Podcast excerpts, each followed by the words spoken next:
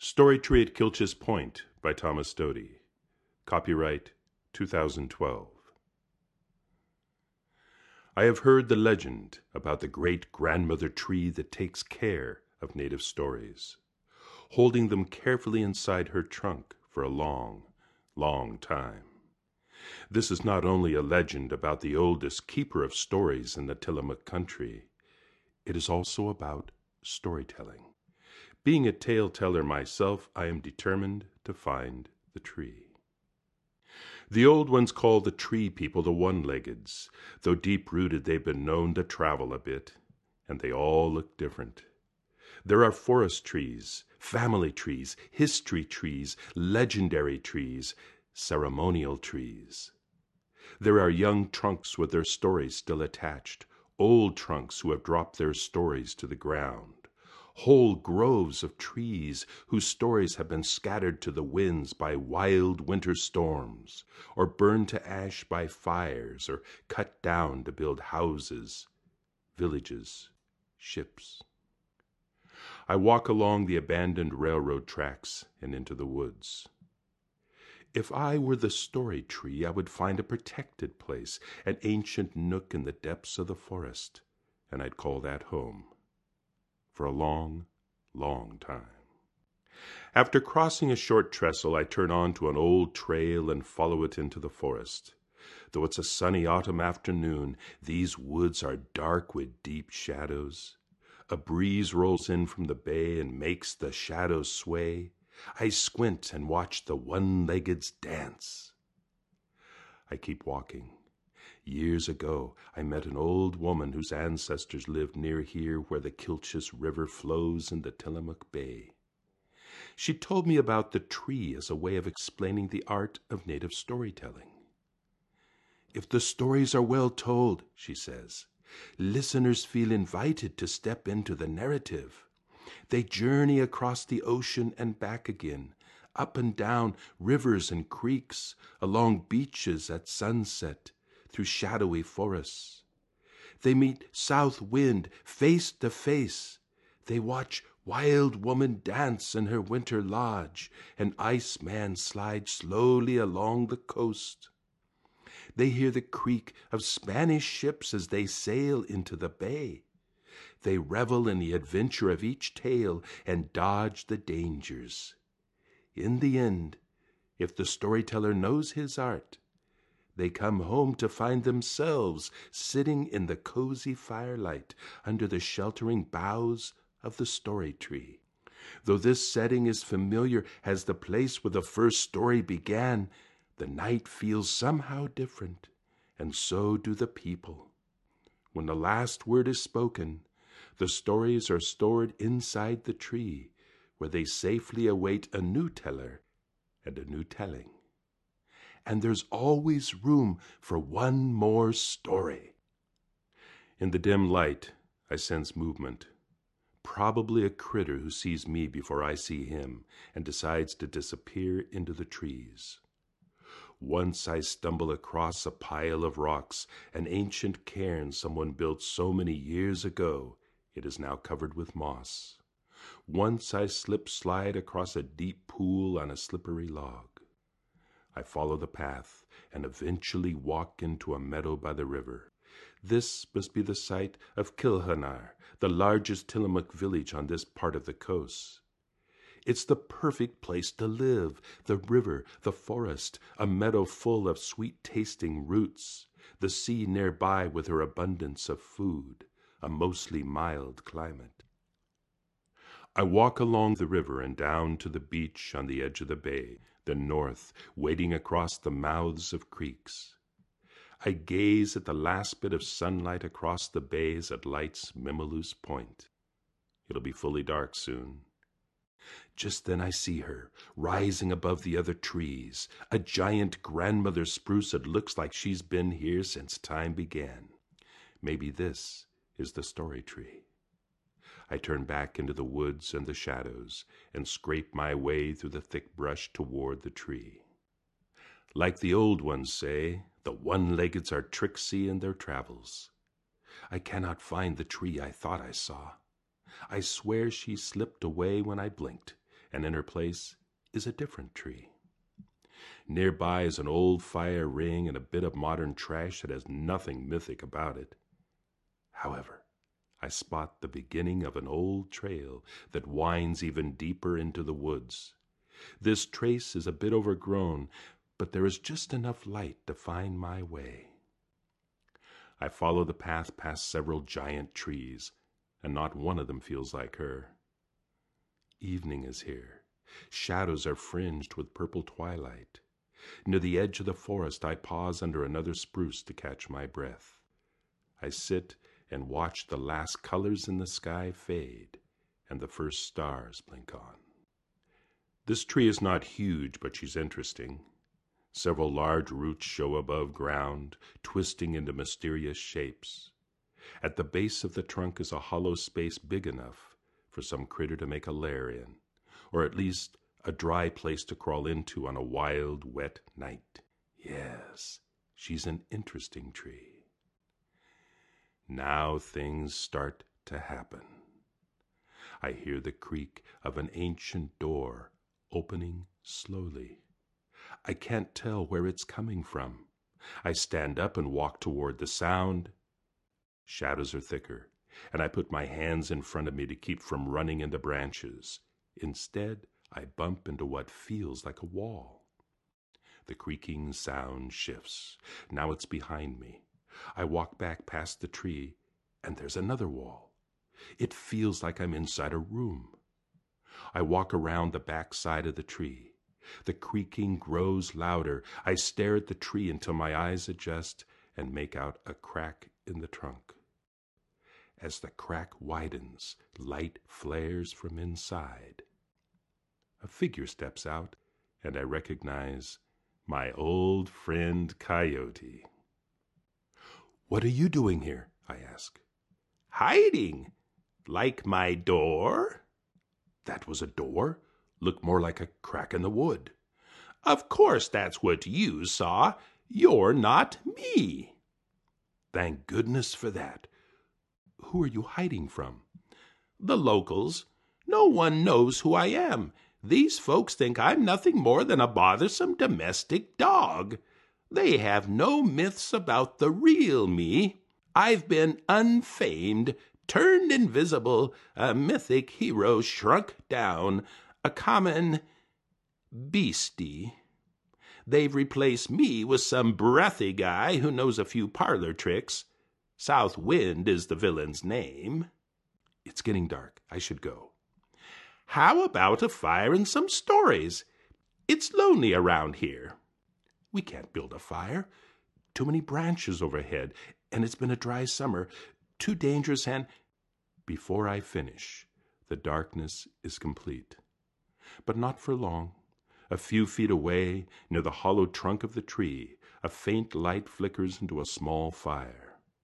The flames grow and reveal that we are indeed inside what appears to be an old time native lodge. The fire and tree are in the center, and there is a hole in the roof large enough for both the tree and the smoke from the fire to escape into the night sky. Perched on twisted roots are four figures who look like they just stepped out of a myth. Cool! It's nice to have company. I'm surprised that Coyote's voice doesn't startle the figures. They pay no attention to the pooch. For them, he's not even there. Instead, their eyes focus on me. One is clearly a woman, and old. The wrinkles in her face are deep, her eyes even deeper, with a wild look about them. She glances nervously from one figure to another. With each glance, her face changes, exactly expressing the mood of who she's looking at. She expects someone else to talk, anyone but her. Sitting next to the wild eyed woman is an ice sculpture in the shape of a man. I see him breathing, slowly but deeply. He's so transparent I see firelight through him. He's worn smooth in places, and water drips from his edges. He looks like he's been around for a long time. As Iceman scoots slowly back from the fire, I notice someone else. He's a fidgety fellow. He stands up, walks around, and sits down in another place. His hands form gesture after gesture. Then he stands again and walks swiftly around the fire. He is always moving. Even his clothes are wispy, made of thin cloth that swirls and twirls with every movement. I can't see his face. His garment has a hood, and it's pulled down onto his forehead, hiding his eyes and casting shadows onto his cheeks. He whispers to himself. His words fly away before I can make them out, except for these two South wind, south wind, south wind, repeated over and over. The only fellow that looks like he comes from some version of this world is a young man sitting close to the fire. He is draped in a robe. After staring into the flames, he pulls out a notebook and scribbles into it. When he looks my way, I see an Asian face. He's the first one to speak. He stands by the fire, squints at his notebook, and says, Now I see her face, the old woman, abandoned, the moon her only companion.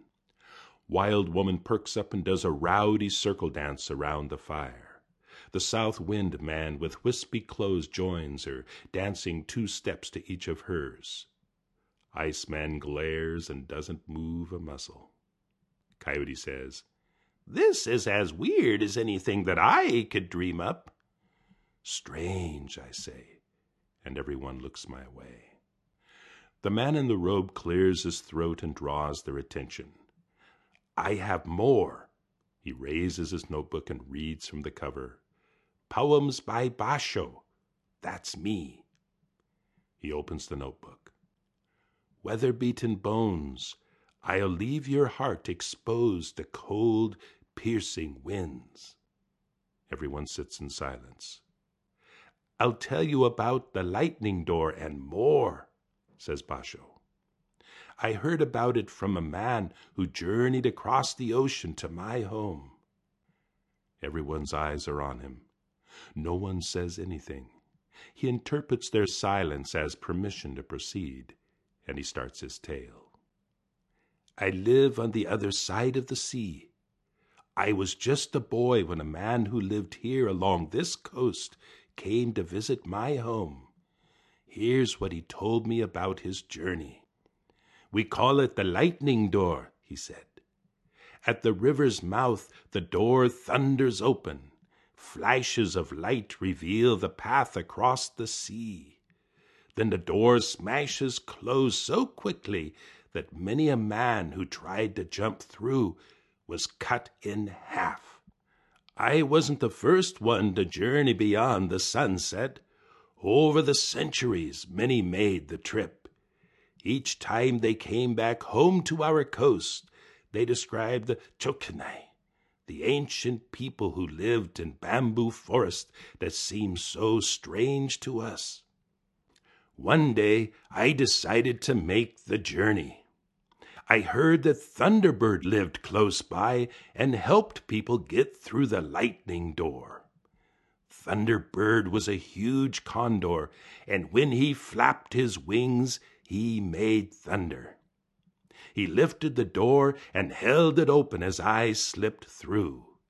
Lightning flashed and faded, and as the sun shone again, I saw what I thought was a whale floating in the breakers. When I looked closely, I saw it was a giant canoe stretched with whaleskin. As I got inside, Thunderbird perched on the edge of the boat, stretched his wings into a sail, and I started west across the ocean. That's how my journey began. While Basho tells the man's story, Wild Woman dances his words, her body creating each character her face completely remaking its look. It's as if she swiftly changes costumes, switches masks. First the lightning door, stamping around the fire, her mouth opening and closing, then the far look in her eyes as she becomes one of the people who live across the sea. Then huge Thunderbird, her arms wide, fierce eyes flashing lightning. South Wind flies out of the smoke hole and whispers the story's antics from outside. It's hard to hear, but Coyote understands his lingo and he translates for me. Now I blow and blow. Thunderbird turns his wings and the canoe heads west. I blast north to make another story about myself. Iceman adds sounds to Basho's tale. They seem old, from a time when the local language was young and words were scarce. Iceman has a long memory, and making modern speech is difficult. Sounds come easy, but it takes him several minutes to slip in a few words. Time, old winter, house it was. Ice. Before, water. After, people across, back, and again. Time. Old. I feel myself sinking into the story, drawn deeper into that place where myths and dreams talk to each other. I must have dozed for a moment. I hear Basho say, That's how he made the journey, and now I've traveled the other way, from my home to here, and here I share the story. Basho's story is finished before I realize it, and everyone starts clapping. Did I miss part of the story? I asked Coyote. Maybe you'll hear it again sometime. Or maybe you can check out the book from the story tree and read it yourself. Applause fades into a deep silence. Everyone looks at me like it's my turn to share. There they go again, ignoring me.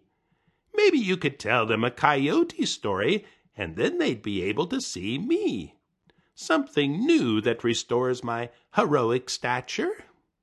How about a story set right here in these woods?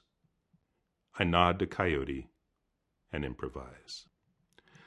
A long time ago on a winter day, Coyote was wandering around Kilchis Point. The wind was cold, the rain was fierce. Coyote crawled up inside a hollow spruce tree, curled into a cozy ball, and fell asleep. It would have been a long nap for most folks, but it was short in Coyote's mind. Centuries flashed by. Critters came and went.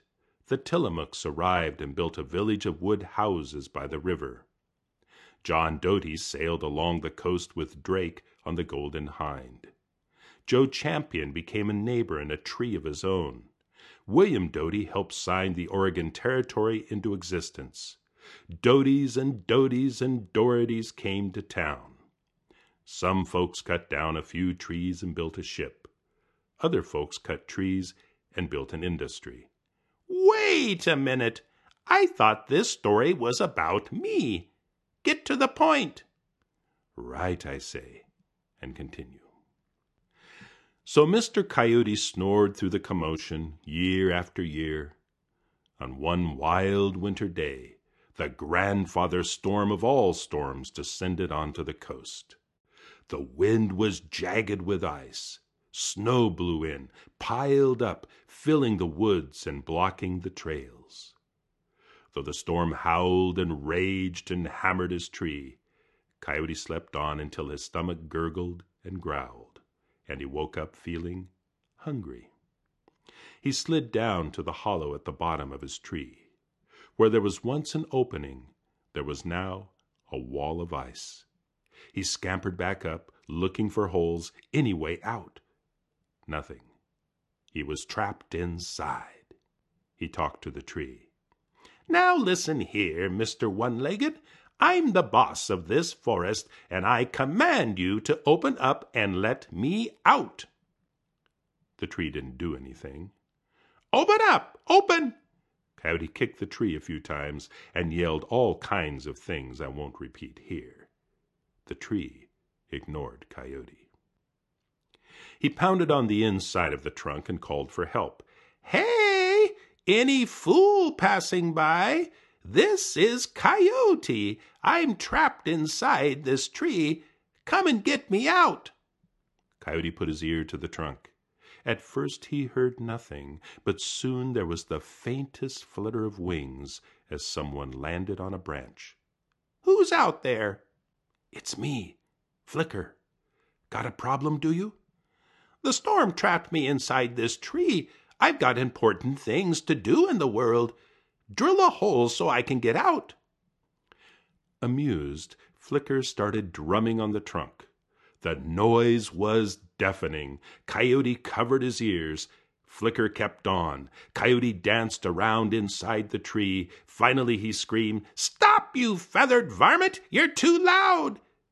Flicker glided away in a huff. There was a small hole in the trunk, and Coyote stuck his eye up to it. Off in the snow he could see Pileated Woodpecker flying from tree to tree. Hey, Woodpecker man, Come and help me get out of this tree. I'm Coyote. I'm important. There will be a reward. Pileated Woodpecker flew to the tree and inspected the hole. He tapped around the edge, testing the wood. Then he went full bore, banging away and making the hole bigger. Coyote screamed from inside the tree. Stop! Stop! It's too loud! You're hurting me! Pileated Woodpecker flew off. Coyote put both eyes up to the hole and looked out. He saw Sapsucker on a nearby tree and decided to take a different approach. Mr. Sapsucker, how fine you are looking this morning with your feathers flashing red in the morning sun. Now, Sapsucker was a sap for that kind of talk, and he flew over to Coyote's tree. You think so?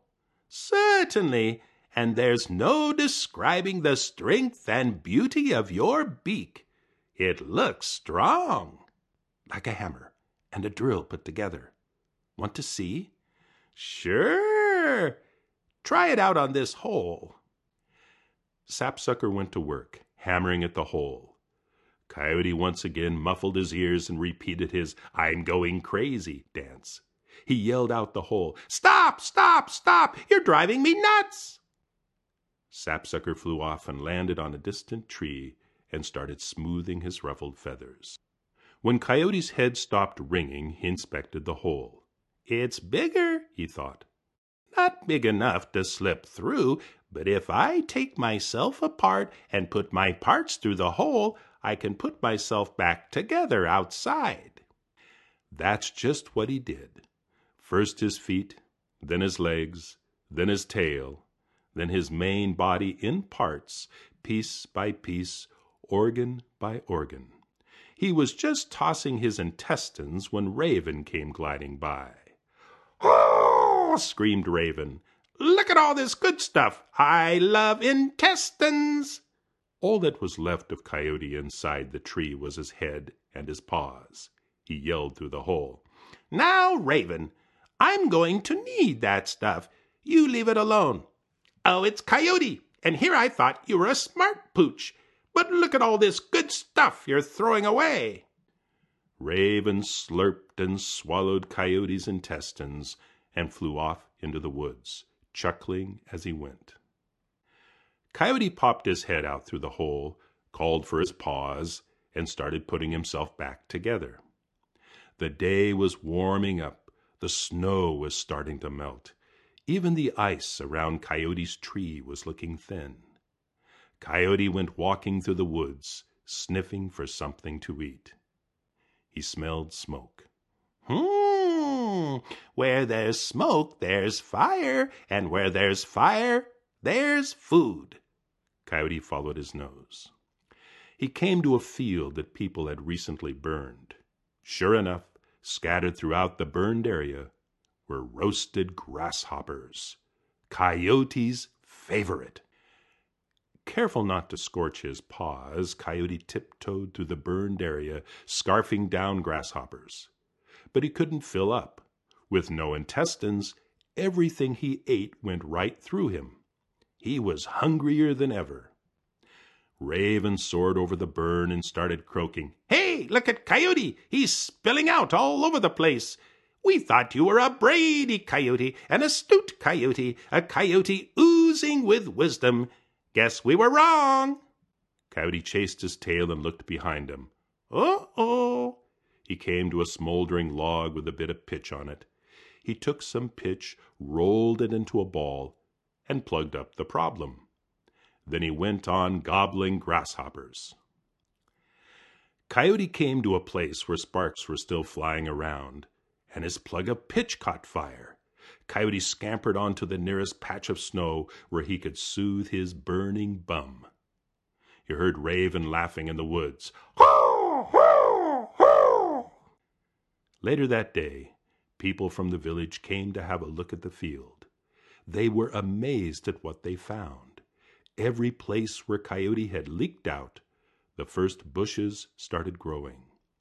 These were wiry evergreens with sticky globs and fragrant roots. In honor of our furry friend, folks called them coyote bushes, and the name stuck. Now that's the end of this tale. That's a fine story. It shows me taking charge of the lesser critters who live in this place. In the end, I always win, and my name is everywhere. A bit of chatter breaks out inside South Wind's head, and he speaks it aloud. Here's how it goes. What's he mean by lesser? I don't know. Coyote kind of ignores the bad parts about himself, doesn't he? And what's this about Coyote's bushes? I heard a version of that story down south. It was tobacco plants he made. Coyote bushes are good. They're shifty like coyote. They take on different shapes in different places, and aren't they also called dwarf coyote bushes? That's even better. Here's another thing.